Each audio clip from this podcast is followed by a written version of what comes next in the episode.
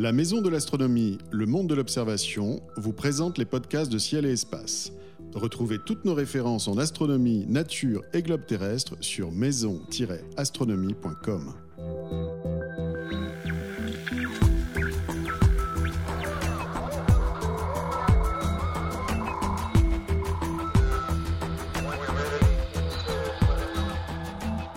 Bonjour et bienvenue dans ce nouvel épisode des podcasts de Ciel et Espace. Aujourd'hui, on va s'interroger sur la vie dans l'univers avec l'un des grands spécialistes du sujet, Louis le Sergent d'Andecourt. Louis, bonjour. Bonjour. Alors, vous êtes euh, directeur de recherche au C N R S et vous êtes astrochimiste au laboratoire de physique des interactions ioniques et moléculaires de Marseille. Oui, absolument. Alors, on va parler tout au long de ce podcast de la vie dans l'univers, si l'univers est plein de vie. Mais avant, j'ai, j'ai envie de poser une question. C'est quoi astrochimiste ? Eh bien, euh, assez simplement, c'est l'astrochimie euh, s'intéresse, ou l'astrochimiste s'intéresse à, à l'évolution chimique de l'univers.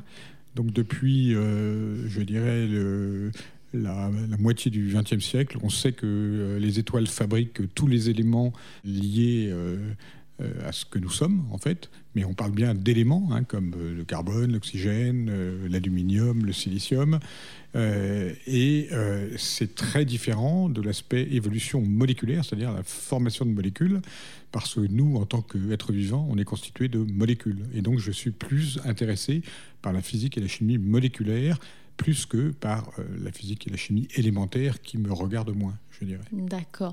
Et alors, vos travaux tendent notamment à montrer quand même que, même si l'univers n'est pas plein de vie, en tout cas on ne le sait pas, euh, en tout cas il est plein des ingrédients de vie, des briques élémentaires de la vie.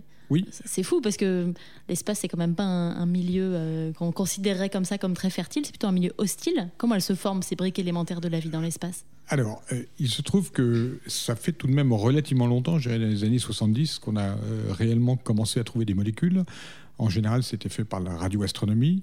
On, on observe finalement le milieu entre les étoiles, qui s'appelle le milieu interstellaire, et on se rend compte que, assez rapidement, on s'est rendu compte qu'il y avait effectivement des molécules, bon, des molécules quand même relativement simples, hein, parce que ces molécules tournant sur elles-mêmes peuvent effectivement émettre des ondes radio qui sont effectivement détectées par des radiotélescopes. Mais euh, il s'est trouvé que, euh, un peu plus tard, euh, on s'est rendu compte qu'il y avait en même temps, euh, bien évidemment, des euh, grains de matière solide dans ce milieu interstellaire, que ces grains, euh, dont on connaît à peu près la composition, hein, ça, ça ressemble finalement euh, à des silicates faits avec euh, du silicium et de l'oxygène, un petit peu comme la croûte terrestre finalement. Euh, ce sont en fait des poussières d'étoiles, et ces grains sont extrêmement froids, ils sont à des températures de... Euh, Euh, moins deux cent cinquante degrés, euh, moins deux cents degrés assez facilement. Et donc, toutes les molécules que l'on peut détecter euh, avec la radioastronomie euh, vont finir par se coller sur ces grains, euh, un petit peu comme la formation de la glace en hiver, quand il y a de, de l'eau dans l'atmosphère qui gèle euh, en quelque sorte sur la route euh, pour vous faire du verglas, ça fait de la glace. Et donc, ces glaces, effectivement, on les appelle ces glaces au pluriel parce que ce sont des glaces d'eau, Euh, d'ammoniac, euh, de méthanol, euh, de monoxyde de carbone. Ces glaces constituent effectivement euh, une sorte de gangue autour de ces grains. Et il se trouve que lorsque euh, ces glaces sont soumises à l'action de rayonnements ultraviolets, éventuellement de rayonnements énergé- énergétiques, par exemple les rayons cosmiques, il y a effectivement une évolution chimique euh, qui va conduire à la formation de molécules de plus en plus complexes. Alors en fait, pour une raison relativement simple, quand on est simplement dans la phase gaz, eh bien, on est protégé de rien. Donc autrement dit, une molécule est en fait toujours instable et donc elle, elle finit toujours par se briser pour retourner à l'état le plus simple, quasiment en état atomique, si je veux dire. Mais dans le cas de, de ces glaces interstellaires, eh bien, euh, la surface euh, des grains va en quelque sorte protéger la formation de molécules plus complexes.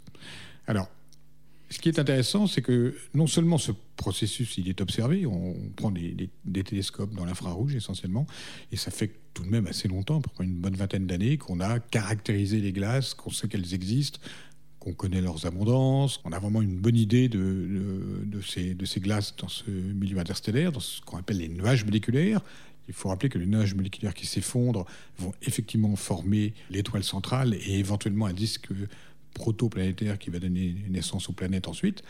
Et donc, en fait, il se trouve que ces glaces finissent par se transformer progressivement en une matière qui est en fait euh, liée à cette photochimie, comme on dit, qui est en fait de la matière organique.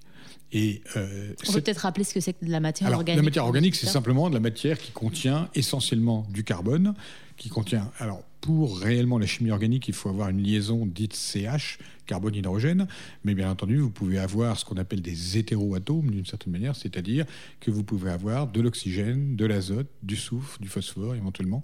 Et il se trouve que, quasiment, euh, ces éléments euh, qui vont constituer ces glaces sont effectivement observés. On voit très facilement les glaces de H deux O, de C O, comme je l'ai dit, de C O deux quand c'est du dioxyde de carbone. Et euh, ce qui est intéressant, c'est que c'est relativement facile, euh, avec un petit peu de, je dirais, un petit peu de savoir-faire technique, de simuler ces glaces en laboratoire.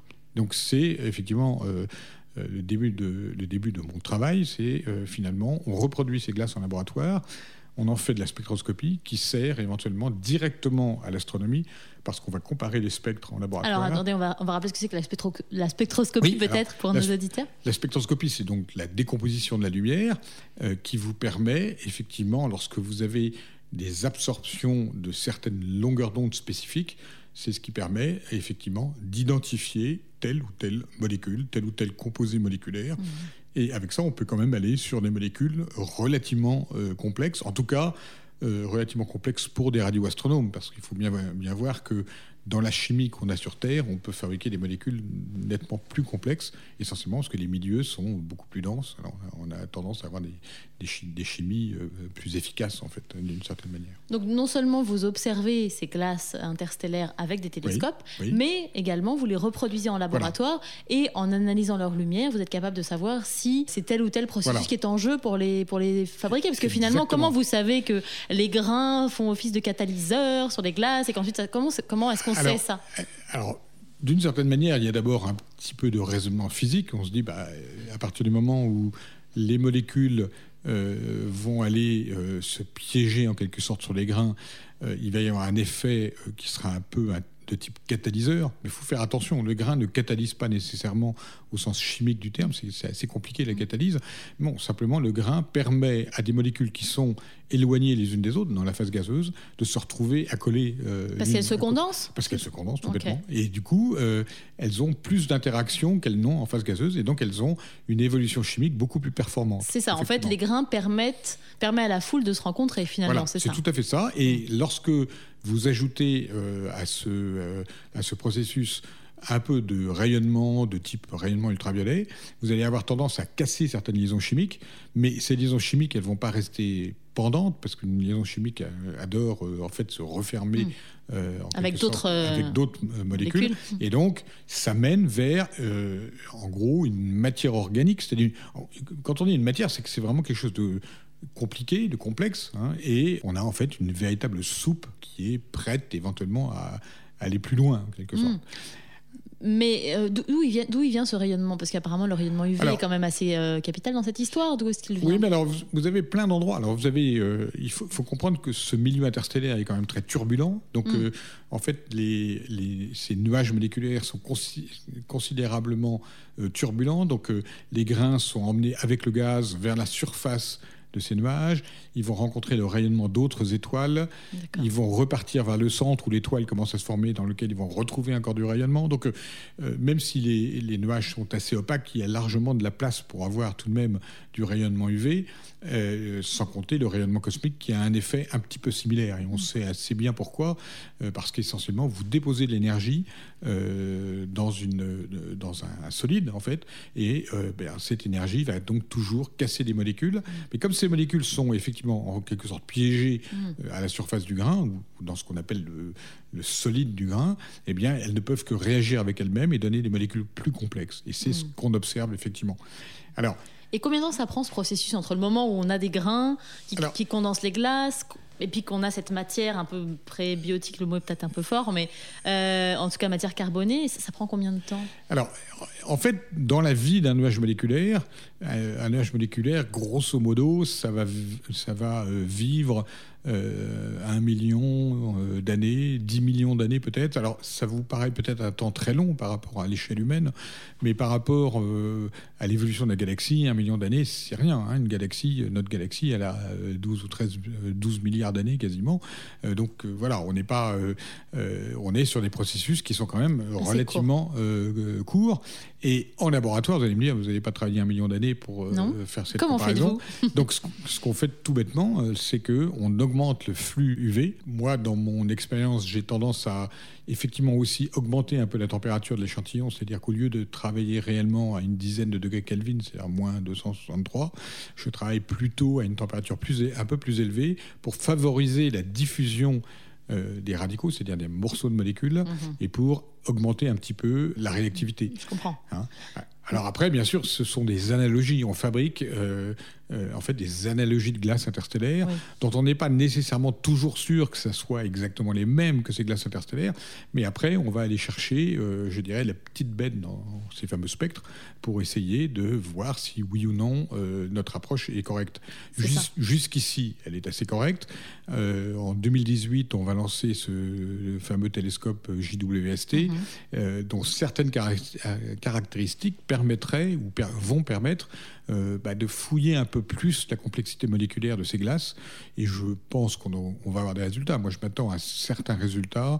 Euh, voilà. Bah alors justement, dans vos laboratoires ou alors dans l'œil d'un télescope ou euh, dans l'œil d'une caméra de télescope spatial, quel genre de matière on obtient ? Parce que vous parlez de matière carbonée, matière organique, matière prébiotique.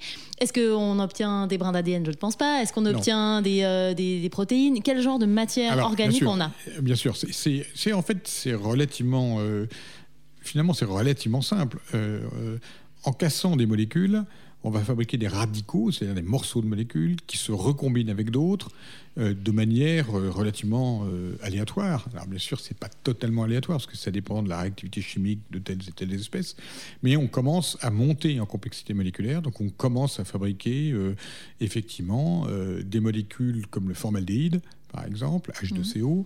On commence à fabriquer effectivement euh, des molécules qui d'ailleurs sont observées aussi en radioastronomie. Donc euh, on peut toujours se dire, on, on suit euh, quelque chose. La, la polymérisation du formaldéhyde va commencer à donner du glycoldéhyde qui lui aussi est détecté. Euh, puis du glycéraldéhyde qui est le premier sucre avec trois atomes de carbone. Ça, on voit. Et alors du sucre, c'est important, pourquoi ? Et alors, le Pourquoi sucre, ça nous intéresse ? Eh bien, le sucre, c'est très important parce que le matériel génétique qui nous constitue, euh, donc euh, essentiellement l'A R N, l'acide ribonucléique, et éventuellement l'A D N, l'acide désoxyribonucléique, sont porteurs de ce qu'on appelle le code génétique. Donc, quelque part, euh, on D'accord. se rend compte, on se rend compte que ce qu'on appelle ici, alors là, pour le coup, des briques moléculaires qui ont un, un sens biologique, effectivement. Donc, vous avez aussi, à l'autre bout, vous avez aussi les acides aminés. Un assemblage d'acides aminés, ce sont des protéines. Mmh. Alors, des protéines, c'est, euh, c'est bah, ce qui vous compose, essentiellement. Donc, bien entendu, il faut faire très attention parce que euh, toutes ces molécules qu'on fabrique, Euh, bah, elles ne sont pas vivantes. C'est-à-dire que d'une certaine oui. manière, si, euh, si vous les prenez, si vous les extrayez, si vous euh, si vous faites rien de plus, rien ne se passe. Bon. Mmh. Donc, euh, euh, alors, on peut avoir ce réflexe de dire euh, oui, tout ça c'est très bien, mais finalement vous ne démontrez pas grand-chose avec ça. Alors moi, je suis pas tout à fait d'accord. C'est-à-dire que je suis d'accord qu'il y a loin de la brique au mur. On peut imaginer que le mur, bah, c'est le début des protéines et qu'après, la maison, c'est la vie, par exemple. Mm-hmm. Mais, euh, et donc, effectivement, on se dit, bah, là, com- comment est-ce qu'on passe de l'un à l'autre ? C'est, le, c'est vraiment le, euh, le défi auquel on a à répondre maintenant. Ça, c'est clair. Mm, mais, bien sûr, mais c'est quand même encourageant de trouver des voilà. briques élémentaires de la vie. Ça tend. Enfin, du, on a envie de te dire, voilà. bon, bah, la vie est partout. Du Absolument. Coup. D'une certaine manière, euh, ce qu'on peut aussi se dire, c'est qu'on euh, ne fabriquera pas ni mur, ni ré- maison, pardon, euh, si... Euh, on n'a pas les briques. Mmh. Donc, quelque part, euh, c'est un peu un serpent qui se mange la queue. C'est-à-dire, quand on nous reproche, bah, vous faites que des briques, euh, je dis, bah, oui, d'accord, mais faites donc des briques. Mmh. Bon. Et ce qui est intéressant, c'est que la présence de matière solide, c'est-à-dire de grains, effectivement, est absolument essentiel, de grains qui peuvent éventuellement se retrouver dans les comètes. Hein. C'est, c'est, il faut, mmh. faut bien voir oui, que derrière... Oui, parce que ces glaces dont on voilà, parle, c'est les précurseurs des, des comètes, on en reparlera. Exactement, mais, ouais. derrière cela, il y a une idée. Mmh. Et donc, euh, euh, ce qui est important, c'est que si vous restez dans la phase gazeuse, la phase gaz, on devrait dire, parce que gazeuse, ça fait un peu bizarre. Euh, si on reste dans la phase gaz, comme c'était le cas dans les années soixante-dix quatre-vingt, parce que c'était les seuls instruments qu'on avait, eh bien... Alors, vous voulez dire que dans les années soixante-dix quatre-vingt, on était capable de n'observer que ce qui se passait dans la phase gazeuse, absolument, c'est-à-dire... c'est totalement vrai. Où les glaces, oui. il n'y avait pas de matière solide, c'est-à-dire exactement. De glace ou de silicate. Dans ce cas-là, les molécules sont beaucoup plus simples. Alors, on observe, par exemple, N H trois, effectivement, on observe du C O, mais encore, on, on a énormément de mal. Par exemple, on n'a jamais détecté la glycine dans le milieu interstellaire. Alors, la glycine, et, rappelez, donc c'est bah, plus la, simple. La glycine, c'est plus simple des acides aminés, mm-hmm. mais euh, en fin de compte, euh, ça, on sait qu'on le forme très facilement dans les glaces. Par contre, le former en phase gazeuse, c'est extrêmement euh, euh, difficile, mm. en particulier aussi parce que les voies de destruction de ces molécules sont... Euh, en phase gaz sont extrêmement euh, faciles. Mmh. Donc ça veut dire que peut-être qu'on a de la glycine dans la phase gaz, mais qui est euh, en, en sous-abondance et qui est finalement plus détectable. Mmh. Donc simuler les glaces en laboratoire vous a fait faire un progrès dans le sens où on observe des molécules oui. plus complexes absolument. Et donc on est plus proche de la vie si on veut aller alors, par là. Mais oui, sans... est-ce qu'on les observe alors, réellement attendez, sans nécessairement ouais. parler jusque de la vie. Au ouais. départ, euh, moi je me rappelle très bien que dans les années quatre-vingt-douze quatre-vingt-treize, euh, j'avais été effectivement Euh, invité euh, sur projet euh, à développer ce type d'approche sur les glaces interstellaires. Pourquoi ? Parce qu'on allait lancer le fameux satellite I S O qui était quand même euh, euh, non pas le premier mais le deuxième satellite infrarouge et en tout cas le premier avec des instruments de spectroscopie efficaces mmh. et que certaines personnes euh, ont eu un peu l'intelligence de se dire ah là là, il faudrait quand même prévoir un peu à l'avance ce qu'on va observer, sinon on va avoir des spectres qui seront complètement incompréhensibles. Mmh. Et c'est à ce moment-là où, euh, effectivement, alors là, ça vient réellement de, de moi, de ce que j'avais appris en particulier dans, mes, dans, dans, mes, dans ma thèse aux Pays-Bas, en fait. Euh, je me dis, bah, attendez, il va y avoir plein de glaces à observer, donc il faut effectivement caractériser les glaces possiblement interstellaire, et on s'est rendu compte que ben, ça marchait bien. Enfin, je veux dire, oui, c'est-à-dire part... qu'il faudrait du coup euh, rappeler pour nos auditeurs que, euh, ça, en fait, de, de modéliser les glaces dans un laboratoire, ça vous permet avec certitude de savoir que bah, telle glace, c'est tel spectre, oui. en fait, et du coup, quand vous les observez absolument. Avec un télescope, de savoir absolument. Que quand vous obtenez tel spectre, oui. donc telle signature, oui. ça correspond à telle glace. Absolument. Donc les deux et... sont en lien, en fait, les deux et, exactement. Approches. Et, euh, et d'ailleurs, avec parfois beaucoup, beaucoup de finesse, parce que je me rappelle très bien... Euh, Euh, de ce moment dans les années quatre-vingt-seize, entre quatre-vingt-seize et deux mille en, en gros, euh, eh bien, quand on allait chercher dans les spectres I S O, il y avait parfois des, des minuscules petits détails, des, ce qu'on appelle des raies euh, d'absorption toutes petites, euh, dans lesquelles on avait tendance à se dire bon, on n'arrivera jamais à les expliquer. Donc quand, et, vous, appelez, quand vous dites des raies d'absorption, vous voulez dire une telle signature, oui, une telle signa- ou telle une signature. signature. Puis on voyait ces petits traits et on se disait euh, oui, euh, est-ce que c'est réellement important de les comprendre ? Et puis euh, à un moment donné, oui, on se rendait compte que c'était l'interaction de deux molécules, par exemple euh, la molécule d'eau et la molécule d'ammoniac mmh. euh, interagissent ensemble mmh. euh, et donnent une signature euh, spécifique. Et donc on peut faire effectivement de la chimie des grains à distance, mmh. uniquement avec de l'aide de la spectroscopie malheureusement, avec évidemment l'intérêt qu'en laboratoire, vous pouvez vous amuser à euh, changer légèrement les conditions de manière à essayer de comprendre un peu mieux ce que vous faites. Et, euh, et ça, c'est absolument vital parce que au bout du compte, euh, là, on peut, passer, on peut se rapprocher un petit peu de l'aspect euh, prébiotique, ou, moi je l'appelle plutôt pré-prébiotique, mm-hmm. c'est-à-dire qu'en réchauffant ces glaces, Euh, on obtient en fait une évaporation de l'eau, essentiellement, de l'eau et de tout ce qui est assez volatile. Et curieusement, à la surface de la, de la euh, petite fenêtre qui a refroidi, on a de la matière organique, on a quelque chose mmh. qui reste, euh, qui est totalement visible, qui est même visible à l'œil nu, même s'il y en a très peu, c'est visible à l'œil nu, on peut s'amuser à, à faire des, des photos. Euh, et ces molécules, à ce moment-là, bien entendu, vous Vous ne pouvez pas les observer dans le milieu interstellaire directement, et vous ne pouvez pas les récupérer surtout, donc vous les récupérez en laboratoire en faisant l'hypothèse que c'est, c'est comme, comme ça, ça que ça se passe en vrai. Que ça se passe en vrai. Alors, ce qui est intéressant, c'est que là, vous avez une, une interdisciplinarité mmh. avec euh, des chimistes, euh, les chimistes avec des méthodes analytique fine, euh, souvent assez complexe, que moi-même, mm-hmm. je ne peux pas dire que je maîtrise vraiment. Alors forcément, on me mm-hmm. les explique, au bout d'un moment, je, je comprends un petit peu, mais je ne suis pas, je dirais, à l'origine euh, complètement de ces, euh, de, de ces types de méthodes analytiques, même si je suis à l'origine de la demande de ah ben, ana- s'il vous plaît, analysez-moi. Mm-hmm. Donc il y a eu des chimistes qui ont été intéressés, qui m'ont donné euh, les moyens de, d'avancer, euh, et on a commencé à se poser la question de savoir qu'en est-il par rapport à ces fameuses briques élémentaires du vivant, euh, molécules euh, pas prébiotiques dans ce cas-là, mais plutôt molécules biologiques mm-hmm. en, en quelque sorte. Et puis on s'est rendu compte qu'il y avait énormément d'acides aminés. Vous savez que nous, nous sommes formés avec vingt acides aminés seulement. Mm-hmm. Euh, il se trouve que dans nos, dans nos expériences, euh, le premier, quasiment le, le, la première manip, entre guillemets, qu'on a, qu'on a faite, on a, on a trouvé vingt-six acides aminés. Mm-hmm. Et euh, on était assez quoi parce qu'on s'est dit waouh, il y en a tant que ça. C'est facile en fait, voilà. C'est ça qui est euh, ah, assez absolument. Incroyable, oui. C'est qu'on se rend compte en fait depuis euh, donc des quelques quelques années, quelques dizaines d'années, que finalement euh, fabriquer euh, donc ce, ce matériau, ces briques élémentaires de la vie, ça se fait assez facilement oui, dans le milieu interstellaire.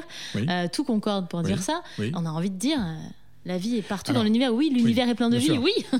Qu'est-ce que alors, vous en pensez ? Il faut faire très attention. Euh, ce qu'il y a, c'est qu'il y a une, une sorte, on pourrait dire, dans la galaxie. Parce que bon, quand on parle de l'univers, on parle d'autres galaxies. Euh, oui. Moi, personnellement, je sais bien que c'est quand même euh, beaucoup plus difficile d'accès. Donc, déjà, dans la galaxie, ce serait si bien on restait, que l'univers soit... Voilà, même si on restait dans notre galaxie et, et même, même voir sur des étoiles proches, ce qui est intéressant, si vous regardez les nuages moléculaires, en gros, ils ont à peu près tous les mêmes caractéristiques. Bien entendu, il y a des variations d'une étoile à une autre, parce qu'il y a des variations d'abondance euh, élémentaire au départ, donc vous allez avoir des glaces un peu différentes, mais globalement, vous avez une description qui est quand même relativement acceptable, et euh, finalement, vous allez vous dire, bah oui, euh, les planètes, je dirais pratiquement toutes les planètes, sont forcément euh, ensemencées par de la matière organique. C'est ce qu'on a envie de, voilà. de, de déduire, maintenant, maintenant, il faut, clairement. Il faut quand même voir une chose, et ça, c'est un peu... parfois difficile à le faire comprendre, c'est que la matière organique ne suffit pas, parce que si vous faites tomber cette matière organique, par exemple sur la Lune, bah, on se mmh. doute bien qu'il ne va rien se passer sur la Lune. Mmh. On voit bien que sur Mars, euh, on a nécessairement des météorites qui arrivent, parce qu'il faut bien comprendre que sur la Terre, on a mmh. aussi euh, beaucoup de... de météorites qui tombent. Oui, parce hein, que de... peut-être pour préciser, euh, on a fait un petit raccourci, oui. euh, euh, quand on dit que les planètes sont ensemencées par tout ce matériau qui est donc créé entre oui. les étoiles, les planètes sont ensemencées par donc, les, euh, les petits corps les dé- qui tombent, les, débris, donc les météorites. Les dé- et... Voilà, les débris mal, mal formés du système solaire mmh. qui sont euh, effectivement, alors beaucoup disent ce sont les témoins de l'origine du système solaire, mmh. d'une certaine manière c'est assez vrai. Il y a mmh. pas de, il y a, moi j'ai pas tellement de, de, de, de problèmes avec cela, même si c'est très difficile d'en démontrer exactement le cheminement historique, c'est-à-dire mmh. qu'on a beaucoup de mal, mais on sait bien qu'il y a, des nu- qu'il y a un nuage de comètes qui s'appelle le nuage de Oort euh, à l'extérieur mmh. du système solaire, et donc on sait bien que les comètes rentrent dans le... C'est ça. Voilà. Donc c'est, c'est ces fameux petits grains dont on parlait tout oui. à l'heure, qui ont attiré les glaces, oui. qui ont elles-mêmes euh, oui. formé des, des matériaux complexes, oui. ont ensuite, certains, certains de ces, mat- de ces oui. glaces n'ont pas été assimilés à la formation des planètes, exactement. Lors de la formation oui. du système solaire, exactement. Et sont restés à l'état absolument. De astéroïdes ou de comètes, et ce sont ces corps-là qui ont ensemencé la Terre et peut-être oui. les autres planètes de voilà. la galaxie. Ça, ça, c'est tout à fait vrai. Alors, après, maintenant, euh, lorsque vous considérez l'aspect euh, qu'on pourrait dire, qu'on pourrait essayer de caractériser par prébiotique, mm-hmm. euh, on sait qu'il euh, va falloir un certain nombre de conditions euh, qui soient réunies. Euh, alors, chose... lesquelles ? Alors, voilà. Alors, une chose... alors moi, moi, ce que j'aime bien, euh, lorsque je discute, parce que je... quand on, on discute avec pas mal de gens dans les différentes disciplines, Euh, j'aime assez euh, essayer de réduire les phénomènes au, au plus simple mmh. pour euh, euh, proposer un cadre dans lequel on va travailler, qu'on pourra toujours com- complexifier après mmh. si on veut, mais au départ, euh, l'idée qu'on ait besoin euh, de matière organique est tout de même admise par la quasi-totalité des scientifiques, parce que la vie est basée sur des processus moléculaires qui sont des processus de chimie organique. Et il faut bien comprendre que euh, en biologie moléculaire, qui est une science euh, euh, aussi euh, dure que les, les sciences physiques, si vous voulez, euh, eh bien, tous les instruments de la biologie moléculaire euh, utilisent euh, effectivement la physique et la chimie pour essayer de comprendre les différentes interactions entre les différentes molécules. Mmh. Euh, bon. Et donc, de ce point de vue-là, on a cet aspect. Là, euh, euh, la biologie dépend considérablement euh, d'une origine sous forme de chimie organique. Bon. Je pense que derrière, alors c'est là où c'est, ça devient intéressant, derrière, je pense que sous-jacent à cette idée-là, il y a l'idée tout de même que euh, la vie est un phénomène qui se décrit essentiellement par la possibilité d'évoluer. Ça, mm-hmm. Ce sont des systèmes qui sont toujours hors équilibre, en fin de compte, qui ne passent leur temps à évoluer, et que cette évolution est très liée à ce qu'on appelle le darwinisme, donc la La, la théorie de Darwin, d'une certaine manière. Et si vous regardez, le, le, si vous essayez de comprendre la théorie de Darwin au niveau moléculaire, vous allez vous rendre compte très très rapidement que vous avez, pour faciliter cette, cette théorie de Darwin, euh, et donc en fait la possibilité de très petites mutations qui réagissent à tel phénomène euh, atmosphérique, environnemental mm-hmm. ou, ou, euh, ou aléatoire, eh bien vous avez en fait besoin d'un continuum moléculaire extrêmement important, euh, c'est-à-dire qu'en fait vous avez besoin de milliards de molécules, euh, et effectivement la chimie organique par définition c'est un ça vous produit quasi, un quasi-continuum d'espèces. Mais ça, du coup, ça veut dire que si on suit ce raisonnement-là, c'est-à-dire que la vie, elle est partout dans l'univers parce que... Non, non, non, non, non. Alors, euh, attendez, continuum attendez, moléculaire, là, là, je allez, l'ai. Là, vous allez trop vite. Justement, on a le continuum moléculaire. Oui. C'est là où... Euh, alors, premièrement, euh, imaginez qu'on puisse baser la vie sur d'autres éléments... Euh, totalement différent, mais parce qu'il faut une ossature à la vie. Donc, mmh. par exemple, le silicium, eh bien, on sait bien que c'est probablement faux, parce que la chimie du silicium est beaucoup moins riche que la chimie du carbone, mais de manière euh, euh, extrêmement importante. C'est-à-dire qu'elle autorise moins de combinaisons. Beaucoup moins de combinaisons, qui sont en plus beaucoup moins stables que celles fournies par la chimie du carbone. Euh, et en particulier, bon, ça devient peut-être un tout petit peu technique, mais... La forme oxydée du carbone, c'est effectivement du gaz carbonique, C O deux, euh, qui, est, euh, qui peut être à la fois assez facilement un solide, un liquide et un gaz, mm-hmm. euh, alors que euh, la forme oxydée du euh, silicium, c'est du quartz. Donc le quartz, ça fond à trois mille degrés, euh, et euh, finalement, vous vous dites, bah oui, euh, c'est un gros problème, parce que du coup, euh, le, le silicium ne peut pas s'engager dans tellement d'autres liaisons.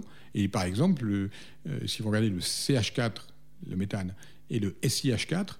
Euh, le C H quatre est une molécule assez stable, alors que le S I H quatre, c'est euh, totalement instable. Mmh. Donc, moi, je suis euh, assez sceptique sur une chimie basée sur d'autres éléments. D'accord. Mais voilà. En tout cas, encore une fois, oui. Ces éléments-là, on les a. Le carbone, voilà. Le continuum et... moléculaire, donc on pourrait se dire ils sont partout sur les planètes de la galaxie. Alors, absolument. Et l'autre aspect qui est quand même important, c'est que les abondances cosmiques, Euh, c'est-à-dire la nucléosynthèse, euh, vous donne des éléments graduellement de moins en moins abondants, mais les plus abondants, c'est l'oxygène, le carbone, l'azote, euh, le soufre, mm-hmm. le phosphore est un petit peu à part, mais ce sont les éléments qui constituent justement les acides aminés, l'A D N, l'A T P qui est, euh, qui est lié à, à l'énergie, euh, euh, à l'énergie dans une cellule. Euh, toutes ces molécules ne sont faites qu'avec ces cinq éléments. C H N O P S. Ça s'appelle, mm-hmm. On appelle ça des schnapps d'ailleurs. Bon. Et euh, bien entendu, tous les autres éléments vont avoir une certaine utilité. On sait bien que dans l'hémoglobine, on a du fer. On sait bien que les cations euh, magnésium sont importants pour telle ou telle réaction de type biochimique. Mais là, on est déjà totalement dans l'univers de la vie. Alors que moi, je ne travaille pas sur l'univers de la vie, je ne suis pas biologiste, je travaille sur qu'est-ce qui a pu se passer euh, pour la mise en route. D'une... Comment on est passé de l'inerte voilà, au vivant ? Exactement. D'une... Alors, inerte au vivant, c'est qu'il faut passer par une certaine auto-organisation du mm-hmm. système. Alors, en fait, le problème qui est totalement prégnant, et ça, je, je m'en suis rendu compte finalement assez vite, c'est que lorsque vous analysez les échantillons que je pratique que je produis au laboratoire, euh, il y a deux aspects qui sont assez sympathiques. Premièrement, les analyses donnent des résultats qui sont euh, extrêmement compatibles avec ce qu'on observe déjà dans les météorites. C'est, mmh. les mêmes, c'est les mêmes combinaisons de molécules. Alors, bien entendu, pas dans toutes les météorites, parce que les météorites ont des classifications compliquées et tout, mais certaines météorites très primitives ont des distributions d'acides aminés, de sucres et autres, qui ressemblent fort, fortement à ce que j'obtiens moi en laboratoire. Mmh. Donc, c'est quand même... Euh, c'est une analogie, mais c'est quand même une analogie sympa. On n'est pas, euh, on n'est pas à mille lieues, à des choses complètement différentes. On voit bien que c'est, c'est, c'est très important. Donc ça, c'est la première chose. La deuxième chose qu'il faut effectivement comprendre, c'est qu'on n'est pas dans un euh, milieu dans lequel on a, par exemple, une dominance exceptionnelle des acides aminés et des sucres. Ça, c'est quand même important pour, le, pour la suite. Euh, on est dans un milieu où il n'y a pas beaucoup de sélectivité chimique, et donc on est dans une on est dans le fameux continuum moléculaire dont je parlais, avec effectivement quelques molécules un peu plus abondantes. Les acides aminés sont un peu plus abondants, les sucres sont assez nettement plus abondants, tant mieux, c'est, c'est, c'est, un, c'est un signal pour nous. Mais n'empêche que euh, si vous mettez tout ça en route, vous vous dites, bah, comment est-ce que vous vous débarrassez d'une, de tout le reste, finalement ? À quoi sert tout le reste ? Et euh, tout le reste, c'est-à-dire tout ce qui n'entre pas nécessairement dans la composition euh, du vivant. Donc, il y a une étape qu'il faut franchir, qu'on n'a pas encore réussi à franchir. Ça, c'est, c'est clair que la sélectivité de, de ces acides aminés, euh, on ne sait pas. On ne sait pas, par exemple, pourquoi il y a vingt acides aminés qui rentrent euh, en compte dans la, dans la vie terrestre, pourquoi il y a quatre bases nucléiques, pourquoi il y a euh, euh, un seul acide nucléique, c'est l'A R N. Euh, on, on ne sait pas. C'est, c'est un, un, alors, je ne sais pas si, d'ailleurs, moi, je pourrais répondre à ces questions. Bon, donc on l'a compris, on, on, on voit en fait euh, depuis quelques années, quelques dizaines d'années que, que, qu'il est facile en fait de fabriquer cette, cette, cette matière euh, organique, euh, ces briques élémentaires de la vie dans le milieu interstellaire. Euh, et par ailleurs, euh, ces dernières années, on a assisté à la découverte de milliers de planètes extrasolaires. Donc on est clairement tenté de dire, d'accord, d'un côté des briques élémentaires de la vie foisonnantes dans la galaxie, de l'autre côté des planètes foisonnantes. La vie est partout dans la galaxie. Alors, moi, je, je crois que euh, je vais aller au départ un petit peu dans votre sens, et puis après, je vais malheureusement vous refroidir votre enthousiasme. Alors, ce qui se passe, c'est que euh, je pense que la découverte de planètes, euh, bien sûr, on dit on, on, on a découvert des milliers de planètes, trois mille ou quatre mille. Ce qu'il faut aussi comprendre, c'est que la statistique qu'on peut en faire, qui est assez fiable, vous montre qu'il y a en fait des milliards de planètes, hein, et probablement des centaines de milliards de planètes. Bah, c'est ça. Donc, effectivement, c'est très important, et c'est peut-être, je pense, à l'heure actuelle, le seul critère réellement objectif pour pouvoir soutenir qu'il doit y avoir de la vie ailleurs. Ça, je suis euh, complètement d'accord avec ça. Quand je dis objectif, c'est un critère scientifique. Bon. Maintenant, il faut quand même faire attention, parce que euh, si euh, vous mettez en gros une certaine forme de probabilité, euh, par exemple, vous dites quelle est la probabilité d'avoir une planète euh, lorsqu'on a telle étoile, qu'en gros, on s'aperçoit que cette probabilité est quasiment de un, mmh. vous allez vous dire, bon, euh, très bien. Euh, parce que comme j'ai euh, cent milliards, disons, de planètes, pour simplifier, euh, bon, bah, cent milliards, si cette probabilité... Alors, bon, on peut éventuellement euh, évacuer quelques planètes dont on sait qu'elles ont, elles n'auront pas d'intérêt, donc euh, divisons mmh. le chiffre par dix, mmh. vous avez une probabilité zéro virgule un, en gros, euh, dans la galaxie. Il en reste un milliard, ça va, c'est bon, je suis toujours enthousiaste. Milliard, c'est, c'est énorme, bon. Mais si la probabilité d'apparition de la vie est un chiffre aussi petit que dix puissance moins quatre-vingts, euh, vous avez beau avoir dix puissance onze étoiles, ben, ça ne marche pas, ouais. vous, avez t- vous serez toujours très loin du compte. Mais pourquoi alors, cette probabilité est, pourquoi serait-elle est-ce si serait faible si... Alors bien sûr, pourquoi est-ce qu'elle serait petite ? D'abord, il faut, ce qu'il faut comprendre, c'est qu'on a besoin de cette matière organique, on a besoin de l'eau liquide, ça on en est quand même assez sûr, parce que C'est, c'est vraiment une sorte de consensus, parce que vous avez en fait besoin d'un milieu dans lequel les molécules puissent se concentrer, puissent se rencontrer, mmh. puissent hydrolyser euh, de manière à continuer à avoir des réactions chimiques. Il y a beaucoup de réactions chimiques dans l'eau. Euh, et, euh, et on ne connaît que l'eau qui a cette propre, propriété de solvant et des propriétés physiques tout à fait euh, exceptionnelles, en particulier de rester liquide sur une large plage de température, entre zéro degré et cent degrés. Il n'y a guère que ça. Et on sait en plus que l'eau est abondante. L'eau dans les comètes, c'est quasiment euh, cinquante pour cent de la masse de la comète. Mmh. Donc, euh, d'une certaine... Et l'eau sur Terre, il y en a. Donc, euh, voilà, clairement, on a besoin d'eau. Euh, en même temps, on a besoin d'une source d'énergie, euh, vraisemblablement, alors les chimistes appellent ça de l'énergie libre, c'est-à-dire que tout processus d'organisation va consommer de l'énergie. Euh, cette énergie, il faut la prendre quelque part. Beaucoup de gens se posent la question de savoir d'où vient l'énergie. Bah, moi, pour moi, la réponse la plus simple, c'est que l'énergie vient du Soleil, mmh. euh, ce qui euh, impose effectivement que vous ayez une planète qui soit dans une zone qu'on appelle habitable. Mmh. Alors, il faut être très conscient que habitable ne veut pas dire habité, malheureusement. Habitable veut dire simplement, en gros, pour simplifier, pour être pédagogique, que euh, l'eau liquide peut y substituer, peut y résister, peut rester là. Il faut une certaine forme de stabilité, je dirais. Euh, Et il ne faut pas aussi euh, oublier que euh, lorsque vous avez des endroits qui deviennent trop froids, euh, la cinétique chimique devient extrêmement lente. Mmh. Donc vous vous dites, bah, c'est pas non plus dans les milieux trop froids que ça va pouvoir se passer. Si vous essayez euh, de euh, parler de, de, d'endroits où c'est très chaud, Vénus, par exemple, mm-hmm. c'est quatre cent quatre-vingts degrés, vous êtes tombé sur un problème énorme, c'est que euh, les molécules qui constituent la vie, en particulier les acides aminés, mais euh, les mécanismes de réplication de l'A D N qui sont basés, qui sont très bien connus, qui sont basés sur des forces électrostatiques extrêmement faibles, ne peuvent pas résister à une température énorme. Donc, d'une certaine manière, alors, on va me dire, oui, il y a de la vie dans, les, dans des milieux extrêmes, on sait dans les, ce qu'on appelle les extrémophiles, mais ça, ce sont en fait des organismes qui se sont adaptés au système, et on sait que la vie est très adaptative, elle peut s'adapter mmh. à beaucoup d'environnements.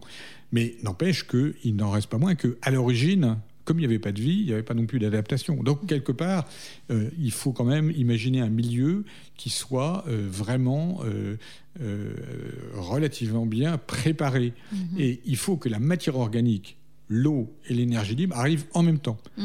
Or, on se rend compte, avec, euh, avec une certaine surprise, que ça n'est pas nécessairement le cas. Si vous prenez une planète qui n'a pas d'atmosphère, euh, il y en a.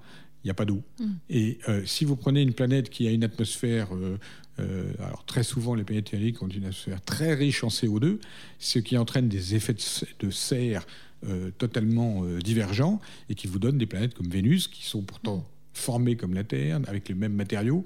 Bah, elles étaient un tout petit peu plus près du Soleil. Le C O deux s'est pas mis Euh, comme sur, sur la Terre sous forme de, sous forme de, euh, de, de carbonate. Hein, et euh, vous avez quatre-vingt-dix bars de pression de C O deux et une température de cinq cents degrés à la surface. C'est, c'est infernal. Mmh. Par contre, sur Mars, c'est un, complètement l'inverse. C'est un tout petit peu loin, un peu plus loin. L'atmosphère est extrêmement fine. Euh, rien ne protège la planète. Et on imagine bien que ça va être difficile de faire une évolution chimique là-dedans. Donc, d'une certaine manière, euh, lorsqu'on dit, et ça on le voit très très souvent dans les médias, c'est, y compris d'ailleurs dans les médias scientifiques, hein, c'est mmh. pas uniquement les médias, on dit souvent, oh, ça y est, on trouve des, des planètes comme la Terre. Le ouais, problème, nous, on le dit pas à Ciel et Espace, on voilà, et, préciser. Et le problème, et le problème qu'il faudrait se mettre dans la tête, c'est que des planètes comme la Terre, il n'y en a pas. Mmh. Hein. Et bien entendu, on va probablement à un moment donné en trouver.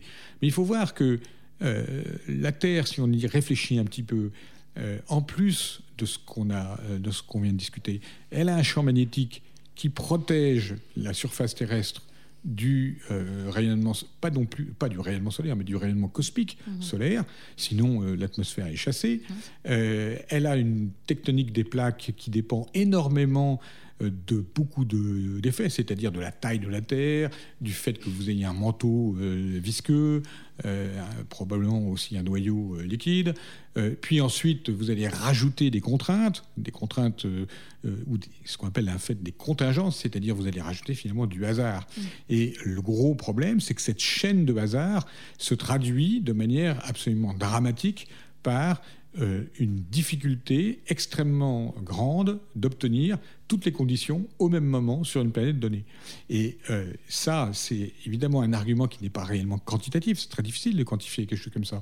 Si vous pensez, par exemple, que l'orbite de la Terre euh, et surtout son inclinaison euh, est stabilisée par la présence de la Lune, mmh. et que cette, stabilisée, cette stabilité donne effectivement une terrible stabilité, une très bonne stabilité de l'atmosphère terrestre, et que vous imaginez que euh, le mouvement euh, de, de cette obliquité est malheureusement euh, totalement chaotique, ça a été démontré par un Français, hein, qui s'appelle Jacques Lascar d'ailleurs, eh bien, vous dites, si vous retirez la Lune, très rapidement, il n'y aura probablement plus de vie sur Terre. Donc, or, il se trouve que euh, le, le phénomène de fabrication de la Lune est un truc qui est totalement aléatoire. C'est un accident.